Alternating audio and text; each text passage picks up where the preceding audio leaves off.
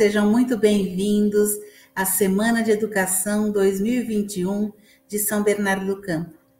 Hoje iniciamos uma semana de muito trabalho, de muita reflexão, de muita aprendizagem. E eu, em nome da Secretaria de Educação, desejo que todos aproveitem muito estes momentos em que estaremos juntos. Para iniciar, é, eu convido a diretora Fernanda Diniz, que será responsável pela programação cultural da semana, para que a gente possa iniciar os trabalhos. Boa noite, Rosinha. Boa noite. Fernanda. Boa noite a todos. É um prazer estar aqui com vocês nesse dia, iniciando essa semana que vai ser de muito trabalho, muita aprendizagem, tão lindo, e também de muitas coisas bonitas, culturais, para a gente começar nossas noites, nossas manhãs e nossas tardes com alegria, né? Isso mesmo. E hoje eu trago, nós trazemos para vocês, né, com muita honra, para abrir nossa semana de educação, uma pessoa muito especial, uma artista muito conhecida das nossas crianças, principalmente das pequenas, que é a cantora Fortuna. Acho que nem todos conhecem Fortuna pelo nome, mas vão conhecer, eu acho, pelo trabalho que ela desenvolve. Vamos dar uma olhadinha aqui.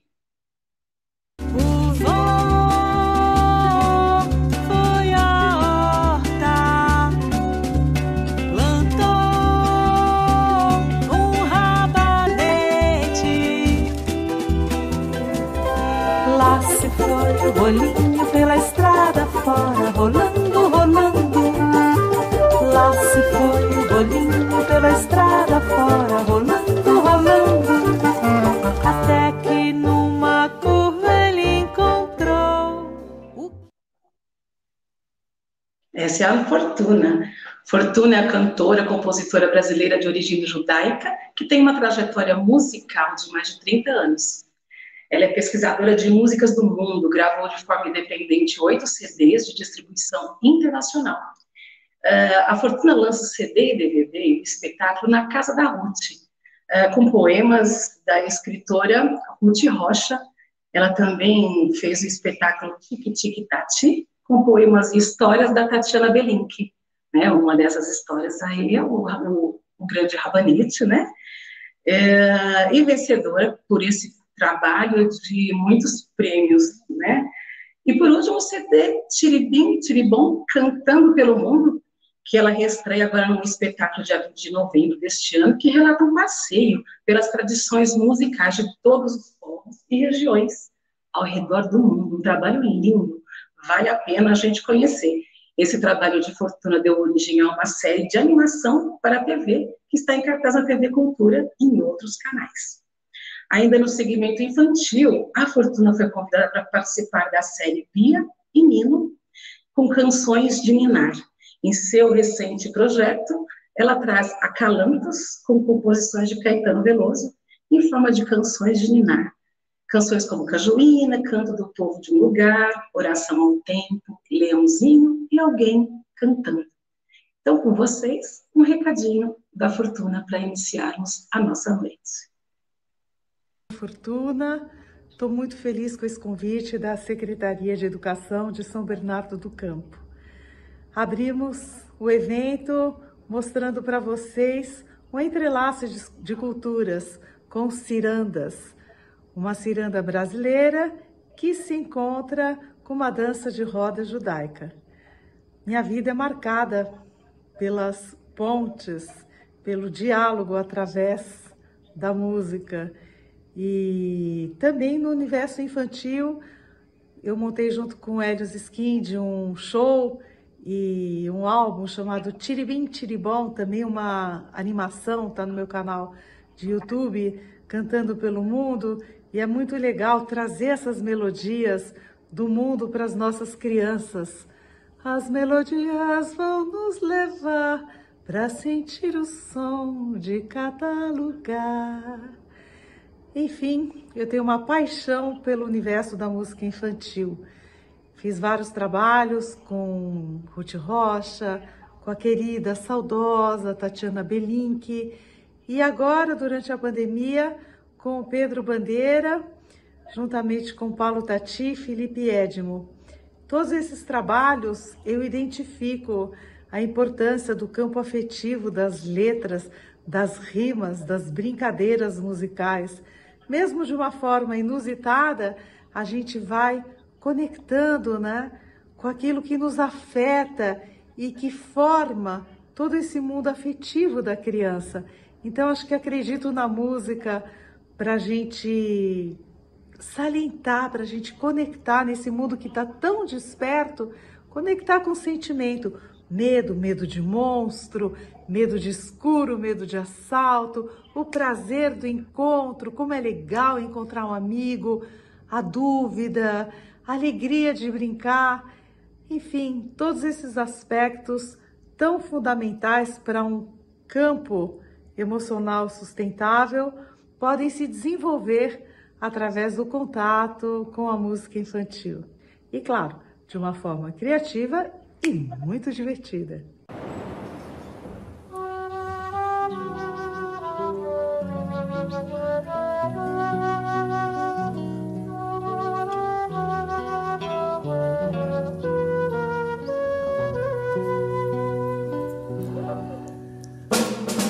Mandei fazer uma casa de farinha, bem maneirinha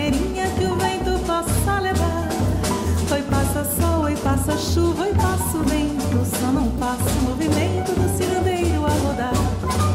Mandei fazer uma casa de farinha, bem maneirinha que o vento possa levar. Oi, passa sol, oi, passa chuva, oi, passa o vento, só não passa o movimento do cirandeiro a rodar.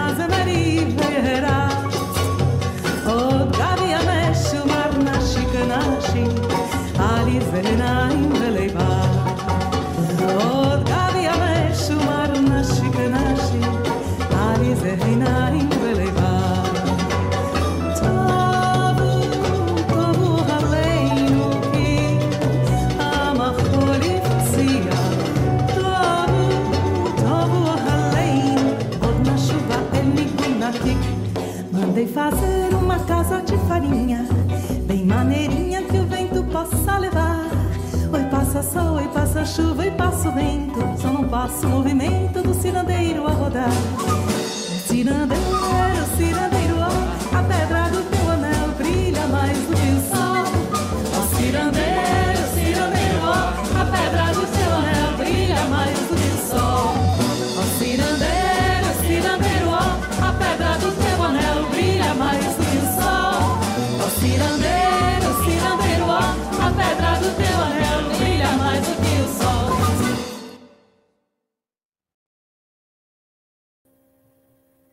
Olha que coisa mais linda começar nossa semana com a Fortuna mandando um recadinho para gente e cantando lindamente, como ela sempre faz.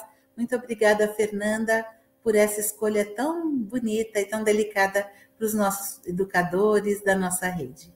Para a gente dar continuidade, eu gostaria também de convidar a nossa secretária, Silvia Donini, para que ela possa dar umas palavrinhas para toda, toda a rede. Olá, Silvia, boa noite. Boa noite, boa noite, professores, boa noite, profissionais da educação, queridos e queridas. É uma alegria poder fazer a abertura desta semana.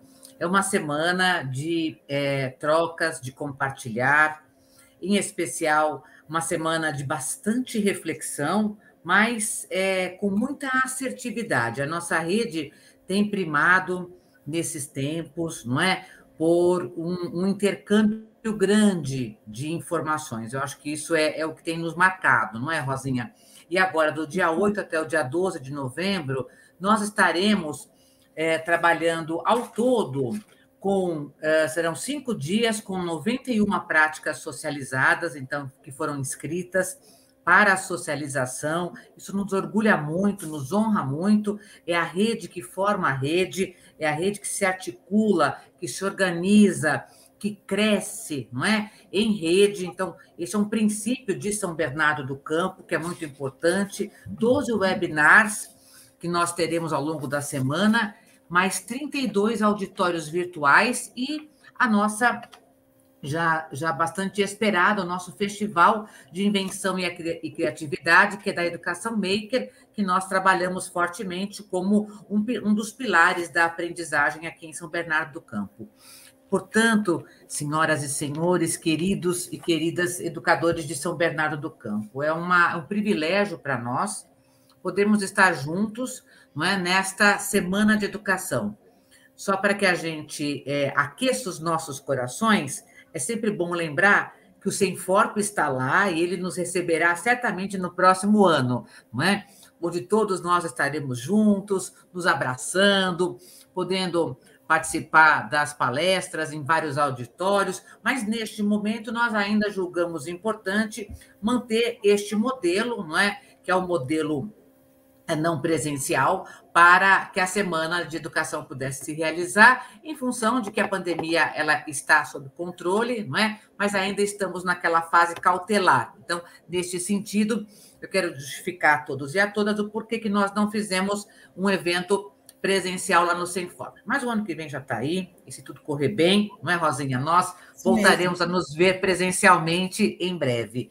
Então, Rosinha, dizer para todos vocês, em especial aqui, fazer um agradecimento para a nossa equipe técnica da Secretaria de Educação, em nome da professora Rosinha, que está aqui, em nome da Noeli, que é a nossa diretora pedagógica da ESE1, e da Fernanda Diniz, que também esteve aqui presente, que cuida da parte toda do repertório cultural da nossa semana. Um agradecimento especial a toda a equipe técnica da Secretaria de Educação, que trabalhou fortemente, não é?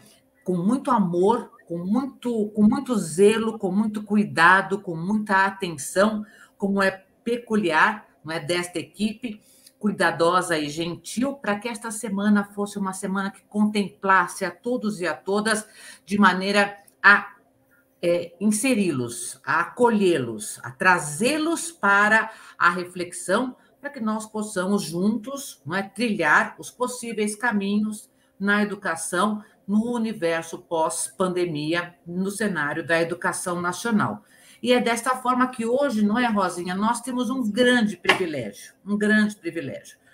É, a palestrante que vai ministrar a abertura da semana é uma, uma professora não só experiente na perspectiva de ter conhecimento profundo da, da organização da educação brasileira e da educação mundial, mas a professora Maria Helena Guimarães Castro, ela conversa conosco não é, é, de um papel, de um lugar que poucos no Brasil têm, porque ela tem a experiência das redes municipais, ela tem a experiência de uma grande rede, que é a rede de São Paulo, da rede estadual. Ela tem a experiência de ter conduzido por muitos períodos, não é? é? cargos importantes do Ministério da Educação, em especial, mais recentemente, como secretária executiva. Conduziu o INEP, portanto, todos os processos de avaliação do Brasil já passaram, não é? Foram, na, nasceram da, dos debates, da discussão brilhante que a professora Maria Helena conseguiu conduzir com os organismos nacionais e internacionais, a criação da, da, da, da rede de avaliação é, é, que coloca o Brasil também numa posição bastante importante, participando do PISA junto ao OCDE, graças à, à articulação da professora Maria Helena como embaixadora que é, é do PISA na, é, no Brasil. Então, é, é um privilégio para todos nós, para São Bernardo do Campo, poder ter, na abertura da nossa semana, uma semana que é, é, a nossa primeira semana, não é nesse contexto já de retorno presencial após um período de pandemia, não é? Uma mulher que hoje, com toda essa experiência, ocupa a posição de presidente do Conselho Nacional de Educação. Um privilégio para todos nós. Quero agradecer a Rosinha e, por favor, já chamar a professora Maria Helena Guimarães Castro.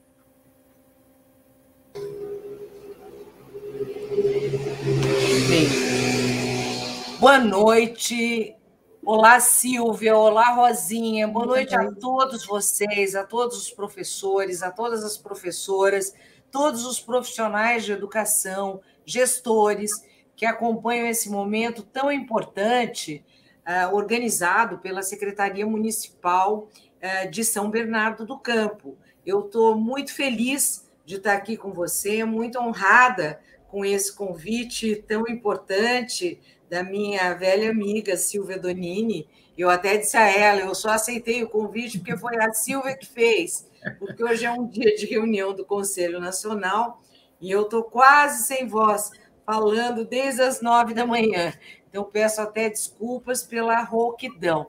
Mas é muito bom estar aqui com vocês e poder compartilhar os principais aspectos que nós, no Conselho Nacional de Educação, temos analisado, discutido e as recomendações que nós temos proposto para o pós-pandemia, para volta às aulas no pós-pandemia. Eu acho que esse é o tema dessa palestra.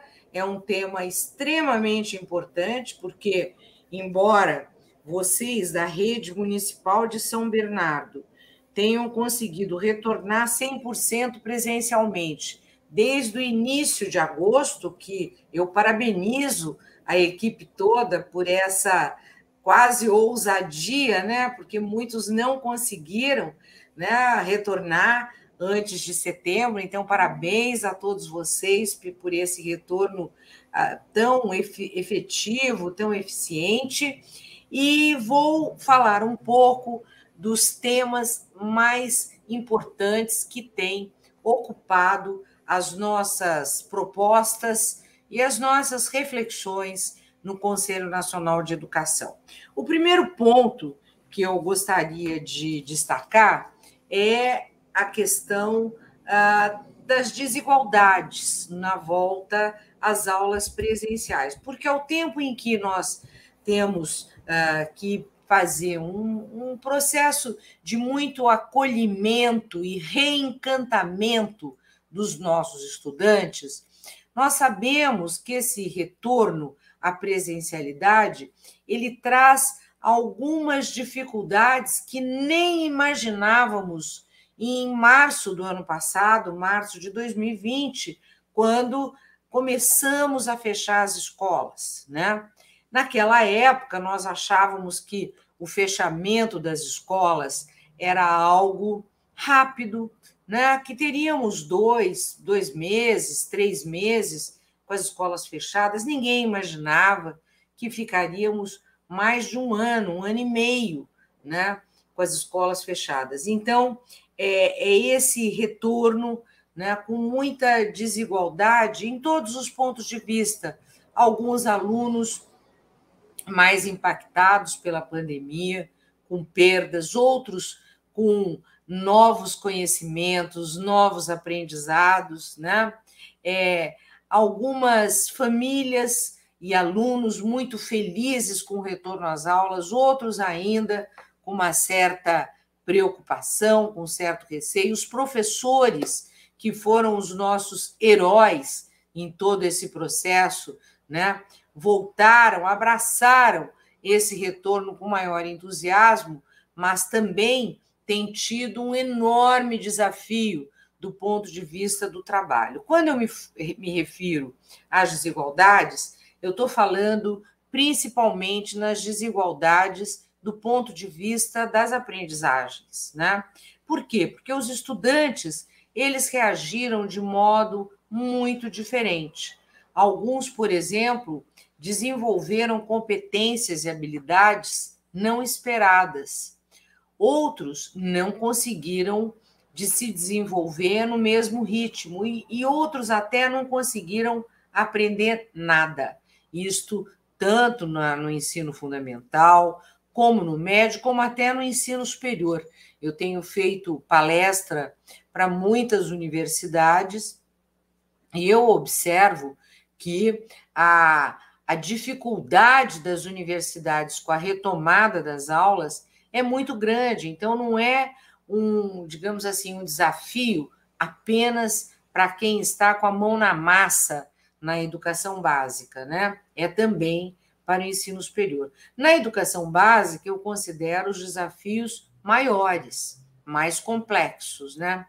Primeiro, porque um dos maiores desafios da educação aqui no Brasil e em todos os lugares é a etapa da alfabetização.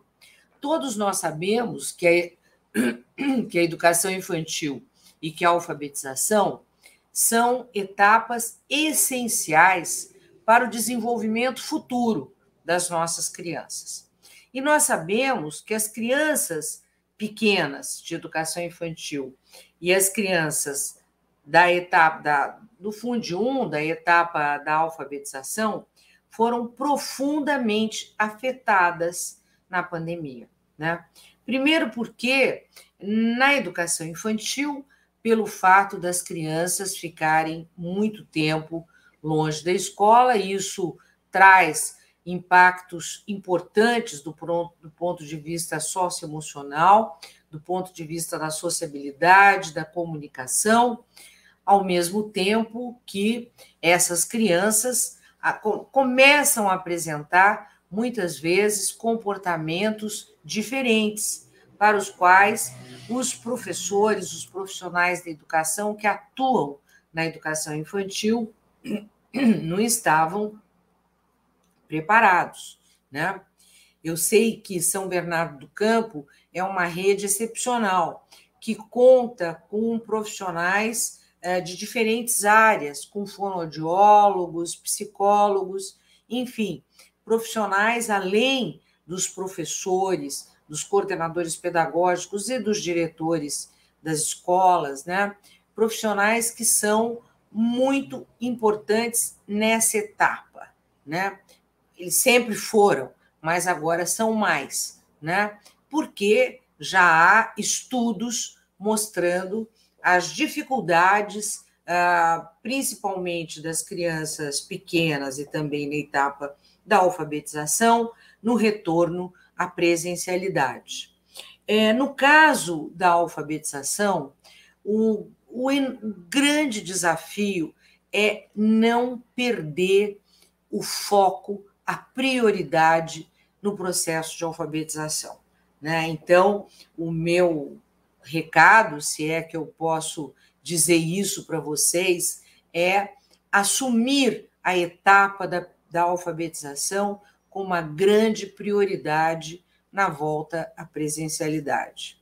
Para isso, as escolas deverão utilizar diferentes estratégias, diferentes materiais didático-pedagógicos, diferentes processos de avaliação formativa para poder acompanhar essas crianças e ver em que medida elas estão conseguindo avançar. Ah, isso é muito importante porque se as crianças não forem bem alfabetizadas até o final do segundo ano, elas terão um enorme problema em seguida, daí para frente, né? E nós sabemos que as crianças que estão no segundo ano, neste ano de 2021, frequentaram o primeiro ano do ensino fundamental com atividade remota. Então, essas crianças, com certeza, tiveram imensas dificuldades na, ah, no acompanhamento das atividades remotas, se for, fossem elas online, por televisão, por rádio, materiais impressos, não importa. Né?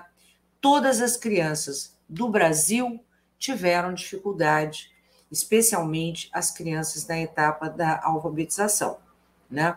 Então, a prioridade à alfabetização precisa ser, de fato, encarada como grande desafio das equipes das escolas e também das equipes pedagógicas, no sentido de compartilhar as melhores práticas, desenvolver novos materiais, buscar novas estratégias que possam fazer os alunos retomarem e reporem os aprendizados que não foram feitos uh, no ano passado e também no primeiro semestre desse ano. Dito isso, uh, eu lembro que a etapa da alfabetização, considerando o contínuo curricular que foi aprovado pelo Conselho Nacional de Educação, essa resolução, que é a resolução 6 de 2021, e que indica a possibilidade de contínuo curricular 2020, 2021 e 2022, é um princípio e um pressuposto importante para o trabalho de vocês. Né? Porque com essa possibilidade de contínuo curricular, as escolas e as equipes poderão continuar priorizando ah, etapas, eh, conhecimentos, conteúdos da etapa da alfabetização, ah, independente de mudar o ano letivo. Quer dizer, nós estamos quase no final, logo chegamos a 2022, e muito certamente vocês precisarão encarar a questão da alfabetização como a prioridade, talvez a maior, da cidade de São Bernardo, além dos aspectos socioemocionais que são muito importantes para esse garantir esse acolhimento, esse reencantamento da criança com a escola. É, logo após a etapa de alfabetização, um ponto que o Conselho Nacional tem destacado uh, intensamente é uh, o modo como a escola organiza a recuperação das aprendizagens a partir de avaliações diagnósticas. Vejam, quando eu falo de avaliação diagnóstica, estou me referindo a avaliações que as escolas já estão fazendo, já fizeram e vão continuar fazendo para ter uma clara uh, percepção e um claro conhecimento, um claro diagnóstico da situação de cada um dos nossos estudantes. Esses estudantes, eles, a partir do terceiro ano, se eles não estiverem bem alfabetizados, terceiro, quarto e quinto, também vão apresentar problemas de alfabetização. Nós sabemos que a avaliação feita pela Secretaria Estadual de São Paulo e várias avaliações feitas pelo CAED, da Universidade de Juiz de Fora, que já fez avaliação diagnóstica em 17 redes estaduais do país. Né? O CAED já identificou que em todos os estados que foram avaliados, desde o Rio Grande do Sul, São Paulo, Minas Gerais, Ceará, Pernambuco, Goiás, e vai por aí afora, Santa Catarina, né? Que em todos esses estados, o que se observa é um uma perda do processo de aprendizagem, uma perda, um retrocesso cognitivo dos estudantes de quinto ano, porque a amostra que foi feita foi feita em estudantes de quinto ano.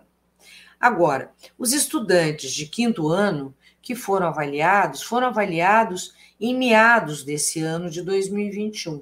Então, são alunos que no ano passado estavam no quarto, não é? E alunos que agora, no quinto ano, estão próximos do que foi observado em avaliações anteriores em alunos do terceiro e do segundo ano, segundo essas avaliações do CAED. Claro que o município de São Bernardo pode ter uh, uma situação muito melhor do que a situação da rede estadual paulista, como foi identificado pelo CAED e das outras avaliações já conhecidas no país. Né? No entanto, mesmo estando muito bem, é muito provável que as aprendizagens nesses alunos do terceiro e do quarto anos sejam muito desiguais. Daí a necessidade de uma boa proposta, um bom planejamento da recuperação das aprendizagens após a etapa da alfabetização, que precisa ser prioridade zero, né? Os alunos dos anos iniciais foram muito mais afetados pela pandemia do que os alunos dos anos finais e os alunos do ensino médio em todas as avaliações. não só do Brasil, como do mundo inteiro. Isso já apareceu nos Estados Unidos, na Colômbia, no México, em Portugal, enfim, em diferentes países. Porque as crianças menores têm menos autonomia e elas precisam muito mais de uma interação pedagógica direta com os professores do que os alunos mais velhos, que já tinham adquirido algumas competências digitais que as crianças pequenas não tinham. Né? Ou os alunos mais velhos, que, independente de ter ou não acesso a atividades digitais, tinham desenvolvido algum grau de autonomia muito maior, já estavam mais bem alfabetizados, já sabiam se virar, não dependiam diretamente de uma presença da família, do pai, da mãe, né, dos responsáveis para garantir o processo de aprendizagem remoto, né? Então vejam, a situação das crianças de terceiro, quarto e quinto anos são a nossa segunda grande prioridade após a alfabetização, para o que a recomendação do conselho é avaliação diagnóstica, avaliação diagnóstica, avaliação diagnóstica, sem que isso represente nota nem reprovação para os alunos, mas que isso seja acompanhado de um programa detalhado e quase que, digamos assim, personalizado de recuperação, considerando as desigualdades da aprendizagem entre os alunos. Essa é a recomendação do Conselho Nacional de Educação. Um outro ponto que o Conselho Nacional indica nos pareceres e que é muito importante é a questão de como trabalhar com os alunos dos anos finais do ensino fundamental, mesmo sabendo que, em geral, são alunos com mais autonomia, com melhor, maior possibilidade de desenvolvimento das competências, habilidades e conhecimentos previstos para essa etapa. O primeiro ponto é como foi ou como está sendo a transição do quinto para o sexto ano. Esse é o grande desafio, né? Nós sabemos que a transição ela é sempre desafiadora, mesmo em períodos normais, antes da pandemia. Agora, com a pandemia, a transição dos anos iniciais para os anos finais, ela adquire uma outra complexidade, muito maior, né? Porque os alunos que estão chegando no sexto ano fizeram, né, o quinto ano por atividade remota em 2020, 2021, metade do ano atividade remota, e estão no sexto ano, a maioria deles. Fora os alunos que no ano passado estavam no quinto ano, né, estavam no sexto, desculpa, que neste ano estão no quinto ano e no ano que vem ingressarão no sexto ano do ensino fundamental. Então, o primeiro ponto é como nós vamos avaliar esses estudantes logo na chegada do ano de 2021 para oferecer um trabalho de desenvolvimento das competências e habilidades de acordo com instrumentos bem elaborados pelas equipes da secretaria, pela equipe das escolas, com monitoramento das aprendizagens que deve acontecer ao longo de todo o ano de 2022, lembrando que dificilmente nós chegaremos até o final de 2022 com as crianças 100% recuperadas, do ponto de vista dos déficits de aprendizado encontrados, né? Em seguida, vem, na verdade, a dificuldade de reengajar os estudantes, especialmente do sétimo, oitavo, nono anos e do ensino médio, nas atividades presenciais. Esse é um ponto que está preocupando os psicólogos, os psiquiatras, né, os educadores, psicopedagogos, neurocientistas, por quê?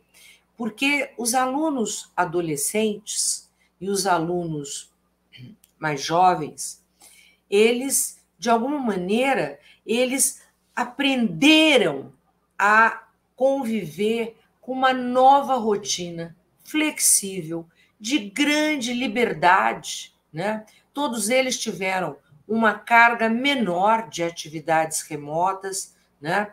Durante esse período, menor do que seria o tempo que eles teriam dentro da escola, numa rotina de aula regular, eles não tiveram uma rotina regular. Por quê? Porque as atividades remotas elas convivem e dialogam com um grau de, de, de flexibilidade maior. Né? E eles gostaram, eles gostaram dessa liberdade, eles gostaram dessa é, rotina flexível, eles gostaram de ter essa autonomia né, para buscar, para poder fazer as atividades, desenvolver as atividades, consultando seu celular, indo atrás das coisas. Esses alunos, muitos não querem voltar. Esse é um dos grandes problemas do ensino médio hoje no Brasil. Né? Mas isso também acontece com os alunos do oitavo e do nono anos. Né? Então, o que está acontecendo né, quando nós observamos os indicadores dos estudos e pesquisas, é que é preciso é, ser muito criativo, reengajar esses estudantes, provocar um reencantamento dos estudantes com as escolas por meio de atividades que sejam capazes de trazer os alunos de volta e mostrar principalmente ou enfim, estimular o envolvimento desses alunos com atividades colaborativas com outros alunos, com projetos de pesquisa, com atividades híbridas até dentro da escola, aprendizados híbridos dentro da escola, um conjunto de possibilidades de inovação pedagógica se abrem para os professores que atuam nos anos finais nesse processo de retorno em complementação às atividades regulares previstas no currículo regular. É possível complementar o currículo regular com uma série de atividades que sejam uh, capazes de, uh, digamos assim, cativar esses alunos, reengajá-los. Né? E para isso, atividades culturais, atividades artísticas, projetos conjuntos de pesquisa, projetos de responsabilidade social, projetos colaborativos, enfim, há N maneiras das escolas começarem a pensar em atividades para distensionar né, a volta às aulas presenciais para os adolescentes e os mais jovens que estão tendo uma grande resistência no retorno. Isso também significa que esses alunos, eles não só eles perderam, ah, digamos assim, o interesse na rotina escolar tradicional, aquela que a gente normalmente desenvolve na escola, e eles querem uma escola diferente. Eles querem um ambiente de aprendizagem diferente, eles querem um ambiente de aprendizagem mais interativo, eles querem um ambiente de aprendizagem em que eles possam é, desenvolver projetos, né, é, em que o professor possa ter um papel de mediação e de tutoria no processo de ensino e aprendizagem de tal forma que esses estudantes eles consigam ser mordidos pela vontade de aprender e continuar aprendendo. Né? Então, esse é o nosso grande desafio, né? contaminar esses estudantes com um novo reencantamento pra, pela escola. Mas esse reencantamento só vai acontecer se a escola for é, diferente daquilo que ela era antes da pandemia. Se a escola ser exatamente como era antes, os alunos vão achar a escola chata, vão ficar mais ainda interessados em não dar muita bola, em abandonar os estudos e tudo mais. Então, esse é um cuidado que é, me parece muito importante agora. Eu tenho acompanhado vários estudos que estão saindo de psicólogos, psiquiatras, a USP tem publicado alguns estudos, tem estudos também importantes sobre como os déficits de aprendizagem uh, realmente estão afetando os alunos adolescentes e jovens que não querem voltar para aquela escola anterior. Por quê? Porque nós não sabemos, muitos deles foram trabalhar para ajudar as famílias, os pais e mães desempregados, ganhar dinheiro, compor o orçamento familiar, e são alunos que perderam o interesse por passar meio período, pelo menos, dentro da escola. Então, esses alunos precisam ter outras motivações, tanto do ponto de vista cultural, como do ponto de vista do, do, do, do ensino, das abordagens de ensino e aprendizagem, para que eles se sintam mais motivados né, a, a continuar aprendendo. Né? Eu gostaria também de chamar a, atenção para a importância das escolas inovarem os projetos pedagógicos com as atividades de aprendizagem híbrida. Né? O Conselho Nacional está, nesse momento, discutindo um parecer sobre educação híbrida. Nós já decidimos que a educação híbrida não será uma modalidade. Né? Nós não vamos dizer, olha, a escola pode adotar 30% do currículo híbrido e 70% presencial. Não vamos fazer isso. Né? Vamos continuar com o que define a LDB, que são duas modalidades, o ensino presencial e o ensino à distância. Educação presencial e educação à distância. No entanto, o que nós estamos propondo é uma compreensão e um estímulo às aprendizagens híbridas, no sentido de trabalhar novas metodologias, metodologias mais ativas, mais interativas, projetos de pesquisa, projetos de estudos com os alunos, né, trabalhar novas estratégias de ensino e aprendizagem dentro ou fora da escola para complementar as atividades presenciais. O Conselho Nacional está debruçado sobre isso. Nós deveremos votar, né, essa resolução até o final desse ano. Temos assim três resoluções que estão avançando nesse mês de novembro, que devem ser votadas até o final do ano. Uma é a de educação híbrida, a outra é o parecer do futuro do Enem, né? E temos ainda uma nova resolução que também está em discussão, mas aí é mais ligada ao ensino superior e ligada ao sistema de avaliação do ensino superior. Enfim, esse é um momento de muita mudança.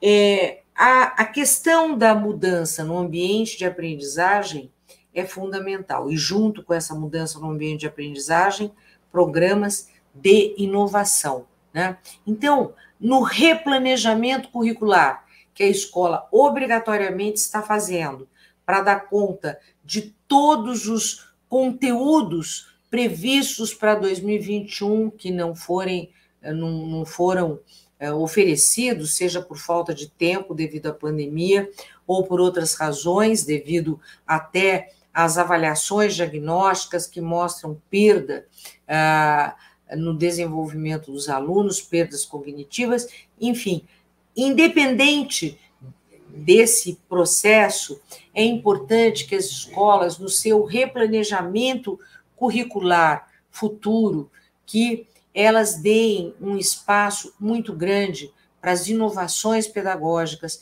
para as aprendizagens híbridas, de tal forma que a, a escola comece a trabalhar a sua proposta curricular alinhada à Base Nacional Comum Curricular, mas a partir de um olhar muito mais conectado com as inovações tecnológicas, com a criatividade, com o pensamento criativo dos alunos, enfim, é, uma série de competências que são chamadas as competências do século XXI e que são muito importantes para reforçar outras competências do século XXI, como são a resiliência, né, a colaboração, a empatia, né, a, a, a autonomia e a autorresponsabilização dos nossos estudantes, que são as grandes competências do século XXI, tão enfatizadas pela Unesco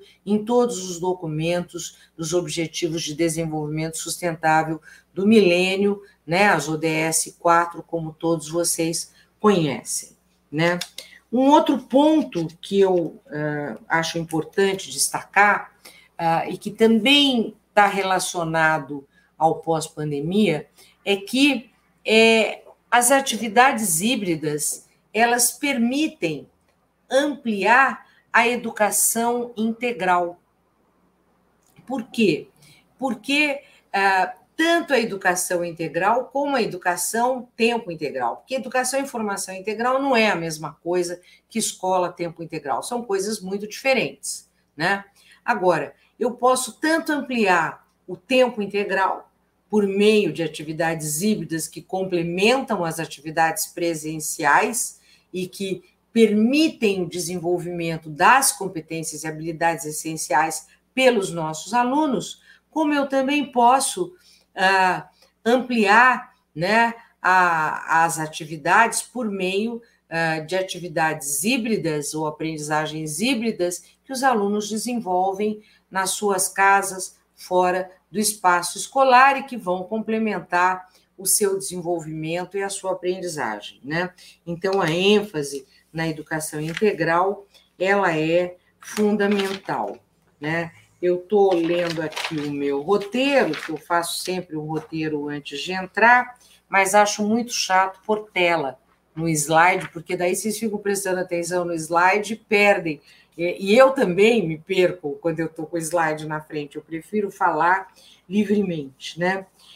Um ponto que é fundamental no replanejamento pedagógico, ah, nesse processo que nós estamos vivendo, é o desenvolvimento das competências digitais para os nossos professores e para os nossos alunos. Esse ponto é essencial.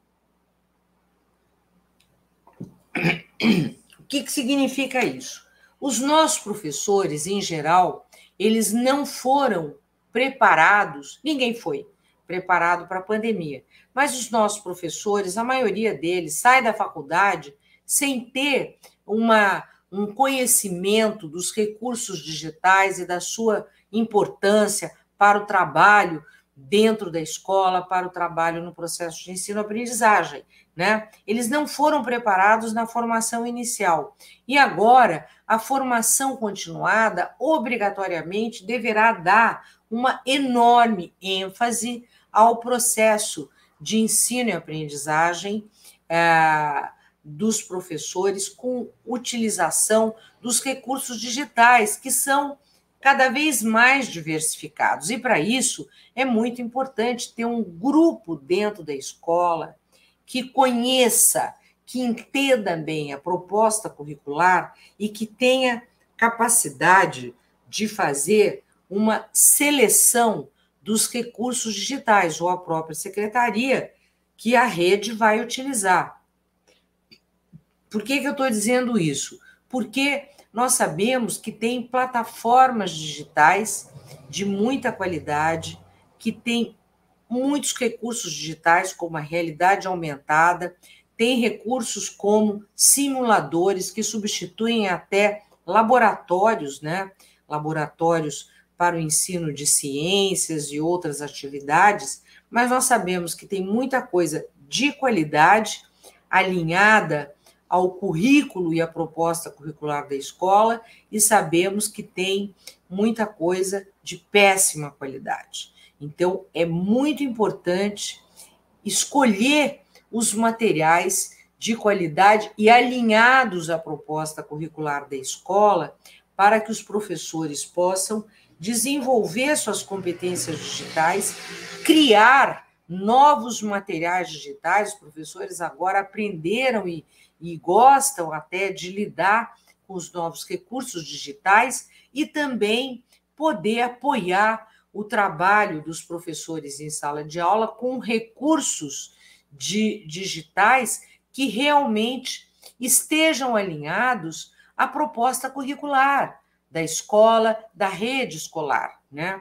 Não adianta nada eu comprar uma plataforma maravilhosa e que não tem nada a ver com a proposta curricular da escola, uma plataforma que não foi desenhada para atender os objetivos uh, uh, de desenvolvimento que a proposta curricular uh, do município de São Bernardo estabeleceu.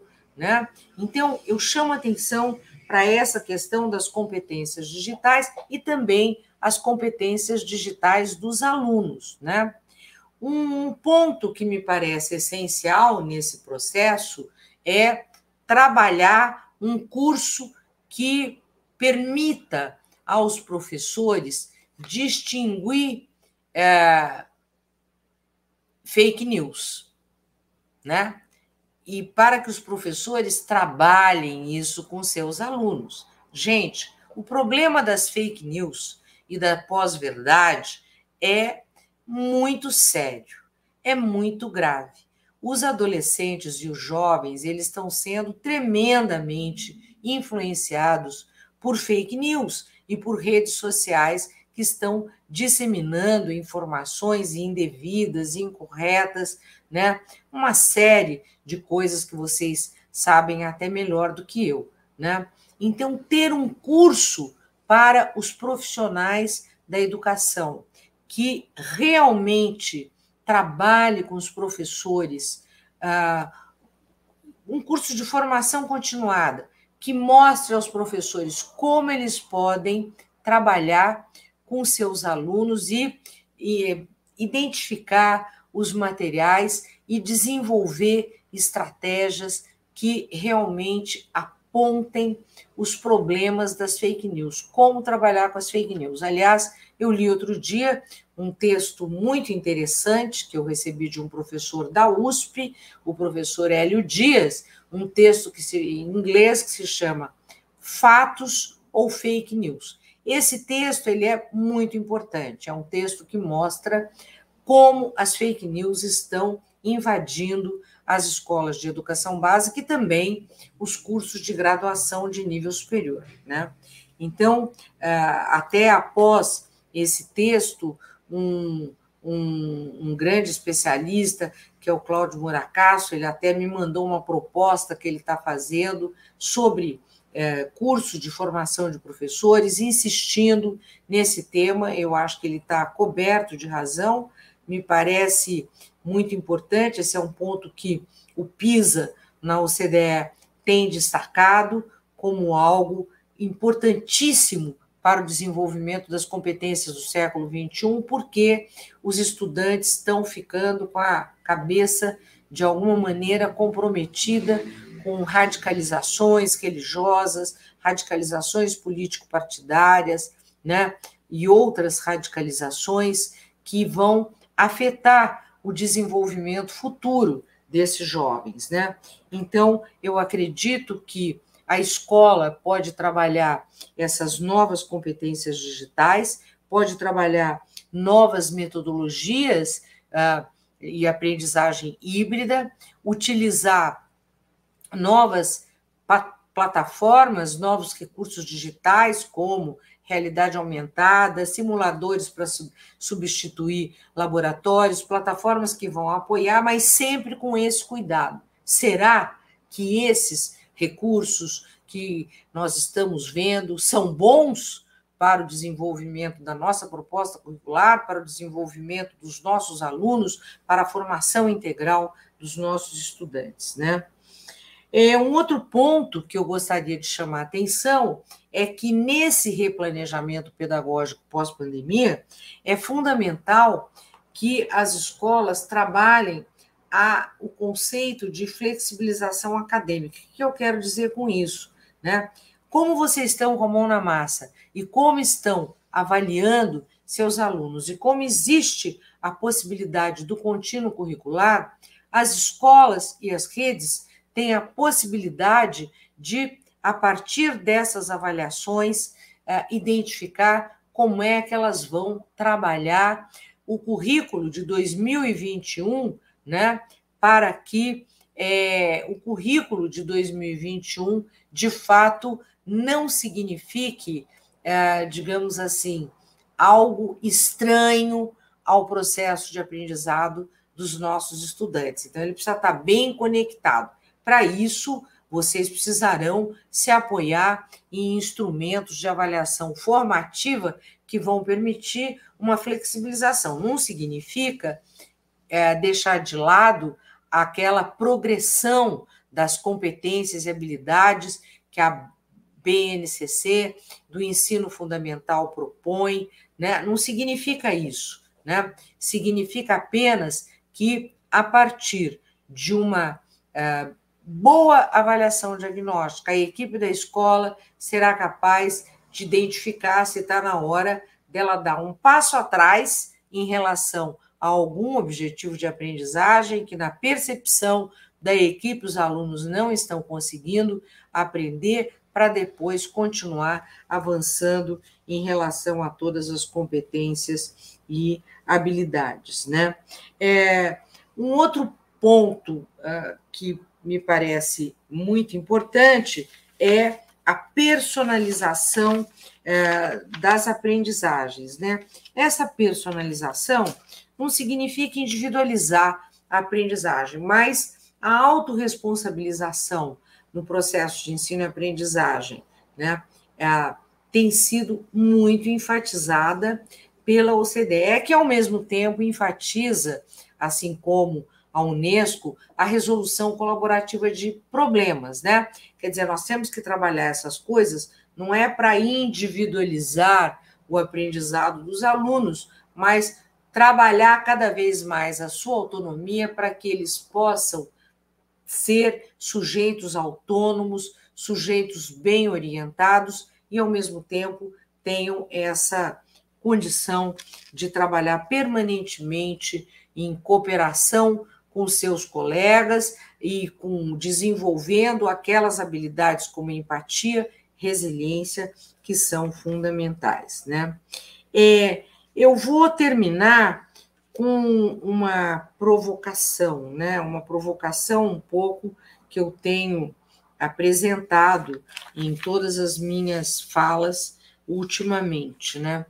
Que é o seguinte: eu entendo que o Brasil e as escolas elas devem nesse momento definir duas agendas. Uma agenda emergencial de curto prazo, né? Então acho importante que as redes e as escolas definam uma agenda de curto prazo com todos esses cuidados que eu acabei de assinalar, né? Até o final de 2022 até 2023, né?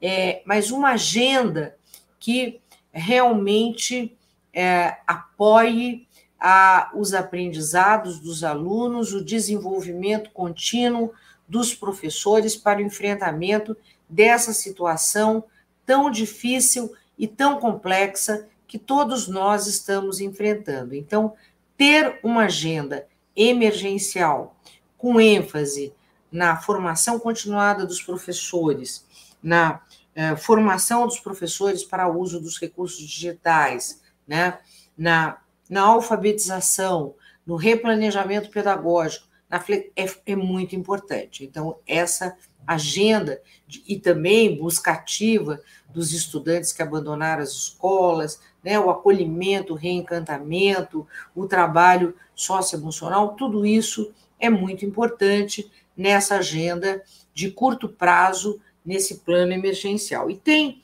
uma outra agenda que, na minha visão, todas as escolas devem desenvolver, que é uma agenda estruturante. É uma agenda estruturante que está relacionado, está relacionada a todo o trabalho que foi feito nos últimos 10, 15 anos na educação brasileira, com todo o trabalho que foi feito no desenvolvimento uh, da BNCC, que resultou na Base Nacional Comum Curricular de Educação Infantil, na Base Nacional Comum Curricular de Ensino Fundamental, na reforma do ensino médio, na base do ensino médio. Então, a agenda estruturante, ela deve estar voltada para a implementação dessa Base Nacional Comum Curricular da Educação Infantil até o ensino médio, deve estar voltada para essa nova arquitetura do novo ensino médio que começa a ser implantado no próximo ano, deve estar voltado para um sistema de avaliação olhando para o futuro. Qual avaliação nós deveremos desenvolver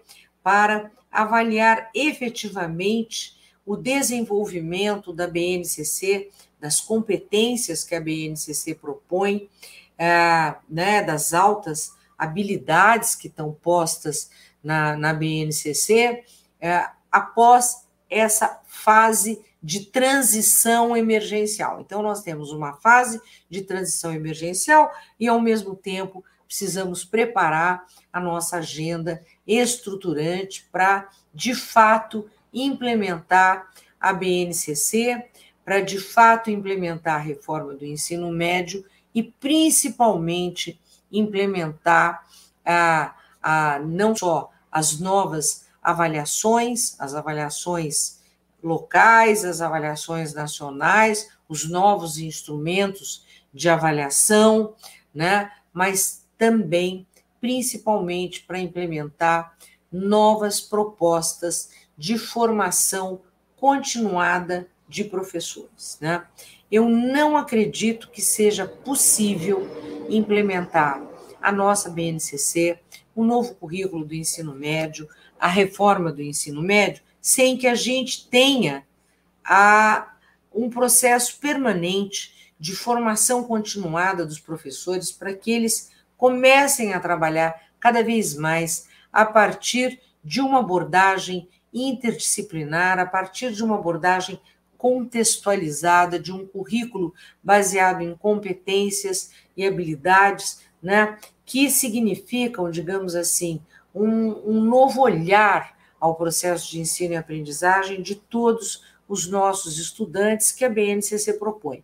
Então, o meu convite para todos vocês é que vocês se debrucem sobre um plano emergencial de transição e que obrigatoriamente deve ser feito, e ao mesmo tempo comecem a pensar numa agenda estruturante que deve ganhar corpo cada vez mais a partir da da retomada dos processos de ensino-aprendizagem, a partir, digamos assim, da superação desse momento tão difícil que nós estamos vivendo e a partir desse reencantamento dos nossos alunos, dos nossos estudantes com a escola, com todas as aprendizagens um grande professor da Universidade de Harvard, professor Fernando Reimers, ele disse que o pós-pandemia significa um renascimento da educação.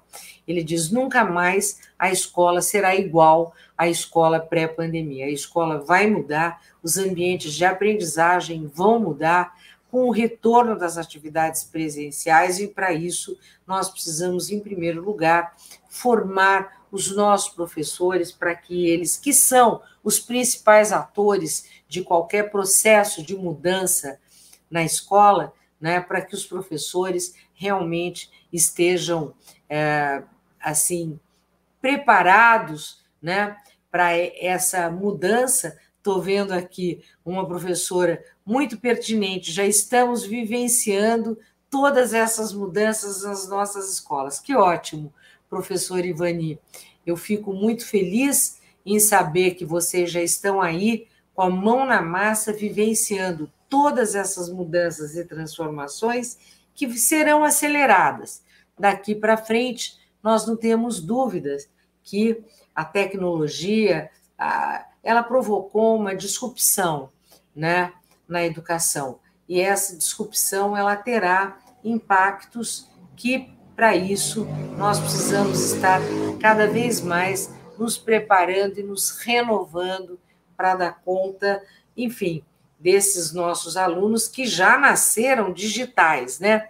É, para o bem ou para o mal, eu, como uma velha senhora de 75 anos, ah, nem lembro quando eu realmente comecei a aprender a lidar com todas essas coisas. O que eu lembro bem é que a pandemia me deixou desesperada, porque de repente eu tive que aprender muitas coisas que jamais imaginei serem possíveis para dar conta do meu trabalho, para atender todas as minhas uh, demandas de trabalho e tudo que eu preciso para continuar trabalhando. E eu tenho certeza que para os nossos alunos tudo é muito mais fácil, mas também é muito mais perigoso, porque a tecnologia é bom e não é bom, como é o caso das fake news. Né? Então, com isso, eu encerro desejando a todos vocês uma excelente semana, uma ótima preparação do Plano Municipal de Educação e me coloco à disposição para as perguntas. Muito obrigada. Professora Maria Helena, a senhora falou do reencantamento, mas o que a senhora trouxe aqui para a gente hoje foi um encantamento.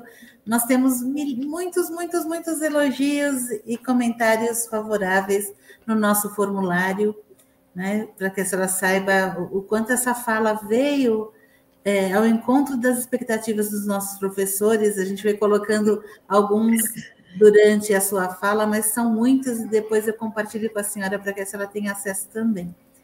E eu queria bem que tivemos muitas perguntas, mas a, a, as que mais chamaram atenção e foram relevantes foi em relação a esse plano emergencial.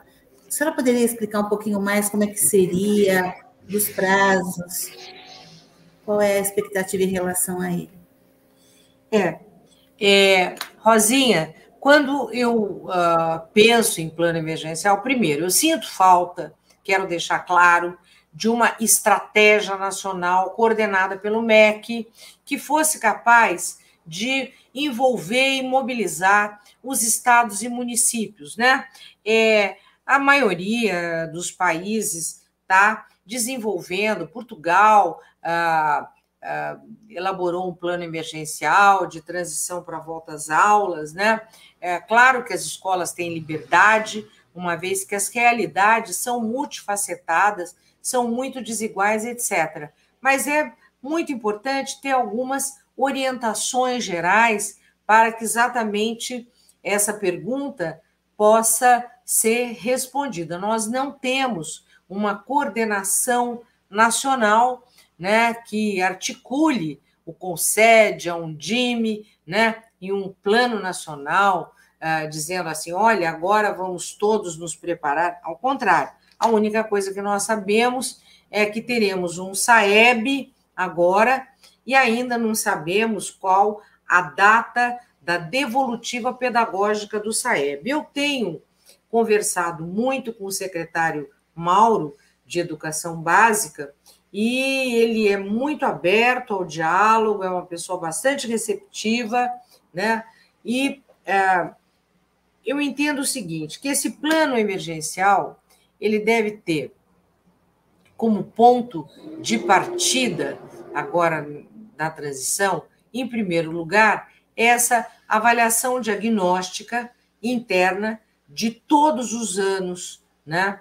É, especialmente em língua portuguesa e matemática, não é possível avaliar tudo, para identificar quais são as dificuldades principais que estão afetando os alunos, seja no processo de alfabetização, seja os alunos que estão no, no quarto e no quinto ano, seja os alunos do ensino dos anos finais, do ensino fundamental anos finais. Então, eu entendo que ter um bo uma boa avaliação diagnóstica, que vocês já aplicaram em agosto, vocês devem aplicar uma nova avaliação agora no final do ano né, que eu não sei se será somativo ou não, e precisam aplicar uma nova avaliação diagnóstica no início do próximo ano. Né? Então, um plano emergencial ele precisa ter esse detalhamento: como será essa avaliação diagnóstica, quando deve ser feita, quais os instrumentos que serão utilizados. Né?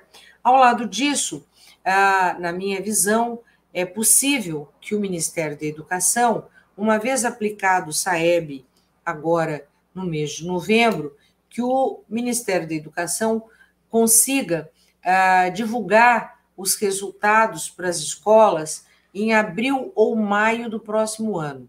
Esses resultados do SAEB Nacional, que é uma avaliação externa em larga escala, muito bem fundamentada, é, essa avaliação ela pode ajudar muito no planejamento das escolas no próximo ano e principalmente na, nas estratégias que as escolas vão utilizar e também na formação continuada dos professores.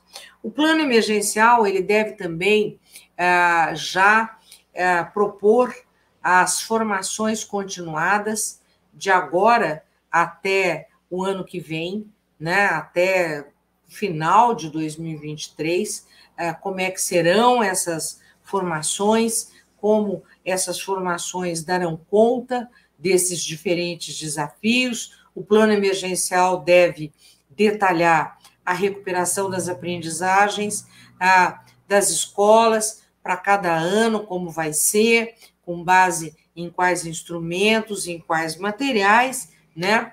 E um plano emergencial deve também cuidar de toda essa questão do contínuo curricular. Quer dizer, eu não sei em que medida a rede de São Bernardo conseguiu cumprir todo o currículo de 2020 ou conseguirá cumprir todo o currículo de 2021. Isso não é uma tarefa simples numa situação de pandemia. A maioria das escolas não conseguiu. Eu conheço muitas escolas particulares, né, que tinham internet, que todos os alunos tinham computador individual, etc. E essas, ah, essas ah, ah, escolas né, em que todos os alunos tinham uma situação, ah, digamos assim, ah, privilegiada, né, com computador individual, pessoal, acesso à internet, etc., etc., essas escolas também estão com dificuldade, né? Conheço muitas. Eu fiz outro dia uma live com várias escolas particulares e elas estão tendo problemas enormes até de trazer os alunos de volta, né? Bom, então, o contínuo curricular, a flexibilização da proposta curricular para enfrentar as defasagens de aprendizagem, né? Além da flexibilização, é, a definição dos planos de recuperação das aprendizagens e o uso de é, aprendizagens híbridas nesse processo. Quer dizer, Rosinha, eu entendo que as aprendizagens híbridas serão uma estratégia muito importante para apoiar as escolas nesse trabalho, especialmente na recuperação. Poderão ter plataformas de recuperação, aprendizagens híbridas para apoiar a complementação das atividades presenciais. Então, as escolas elas precisam detalhar esse plano emergencial de transição até o final do próximo ano, até o começo de 2023, para que os professores e os estudantes não fiquem, assim, digamos, angustiados. Angustiados, quer dizer, muitas vezes o professor fica angustiado, meu aluno não está aprendendo, o que, que eu faço? Eu não consegui cumprir todo o currículo previsto para esse ano, como é que eu faço? Meus alunos não vão conseguir passar de ano. Quer dizer, há um processo de angústia que vai se acumulando e que pode atrapalhar os professores no desenvolvimento do seu trabalho e pode atrapalhar os estudantes, que podem até ficar muito frustrados, né, no seu processo de aprendizagem, né? Então me parece isso muito necessário, né?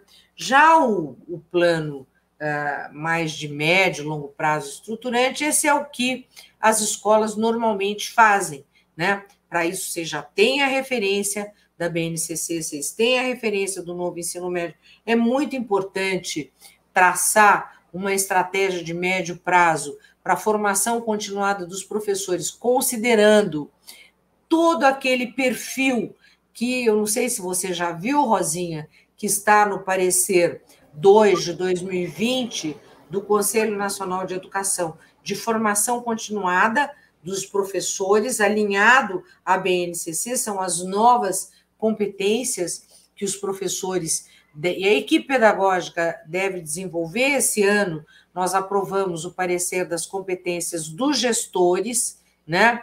Então, eu acredito que ali tem muitas referências importantes para as escolas trabalharem nos seus planos de trabalho que vão ajudar os processos de formação continuada e vão ajudar muito também a, digamos assim, a organizar um plano de curto e de médio prazo, né? Aí eu, eu entendo que as escolas conhecem onde cada escola tem uma característica, né? Tem a característica dos seus alunos, tem a característica do corpo docente, tem a característica das famílias. É muito importante estabelecer uma comunicação permanente com as famílias, né? As famílias precisam estar muito esclarecidas acerca das dificuldades de aprendizado, muito esclarecidas acerca de como ah, as escolas estão se reorganizando para dar conta dessas dificuldades que alguns alunos ou uma grande parte dos alunos está enfrentando.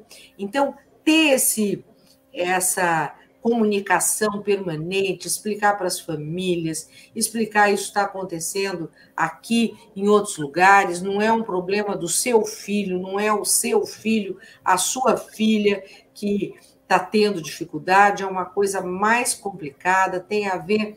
Né? Lembrando, Rosinha, que a pesquisa que todos nós conhecíamos antes da pandemia sobre o retrocesso cognitivo era feita nos Estados Unidos no período das férias de verão, né? São férias de quase três meses nos Estados Unidos, dois meses e meio, né? E quando os alunos retornavam, todas as pesquisas nos Estados Unidos mostravam que os alunos tinham perdido 10, 15, até 20 pontos, né? Na escala do NAEP americano, que equivale ao nosso SAEB, né? Então, essas pesquisas, elas serviram para iluminar a, a, digamos assim, a, os especialistas em avaliação sobre o que fazer. E agora? Que nós ficamos um ano e meio com escola fechada, com atividades remotas para as quais ninguém estava preparado, sem ter os instrumentos de apoio para monitorar o aprendizado dos alunos, né? Então, bom, e agora? Né? Agora, claro que as perdas serão muito maiores, né? Para você ter uma ideia, eu estou participando até de seminários com universidades estrangeiras. Na sexta-feira que vem participarei de um seminário com a Universidade de Harvard, onde o ponto é o que vai acontecer com a educação pós-pandemia no mundo todo tá? Então, esse é um problema muito grande, é um problema global, né? Agora, como é que nós vamos resolver o nosso problema local? Esse é o nosso desafio.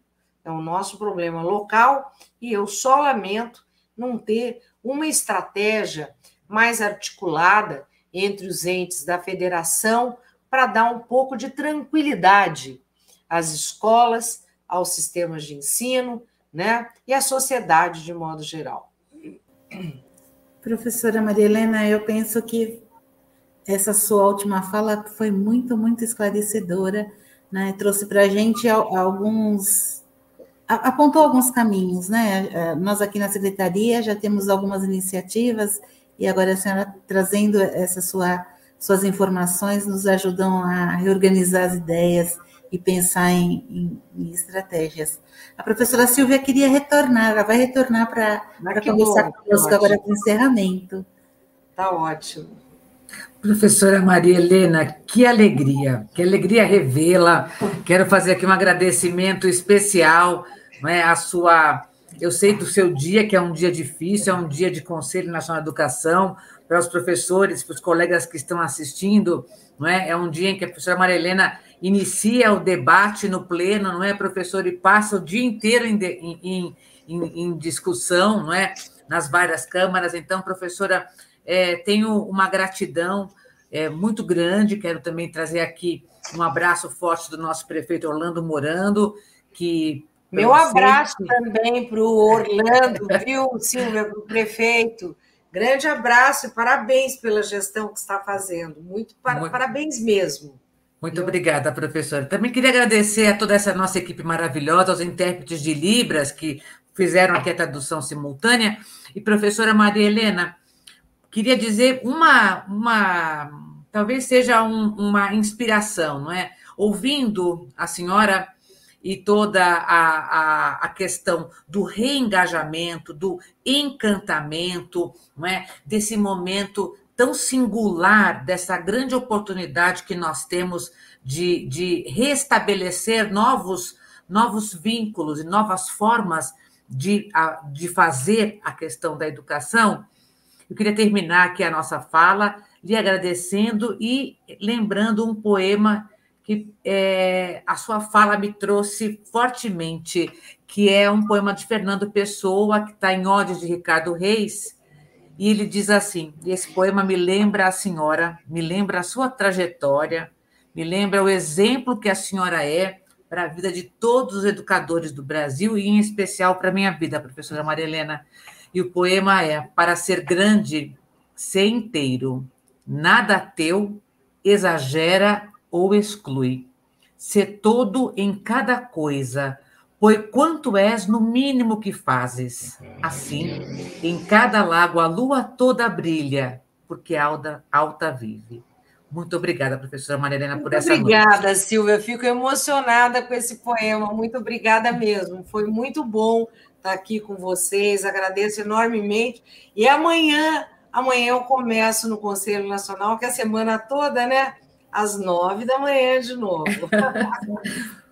Um beijo grande, professora. Obrigada. Um Boa noite a todos. Para todos. Um grande abraço para todos os profissionais da educação, professores, professoras que acompanharam. E um ótimo trabalho, uma ótima semana para todos vocês. Muito obrigada, obrigada professora. Obrigada. Tchau, tchau. Como viram, nós iniciamos a semana de educação lindamente e não deixem então agora de preencher o link de validação da sua presença.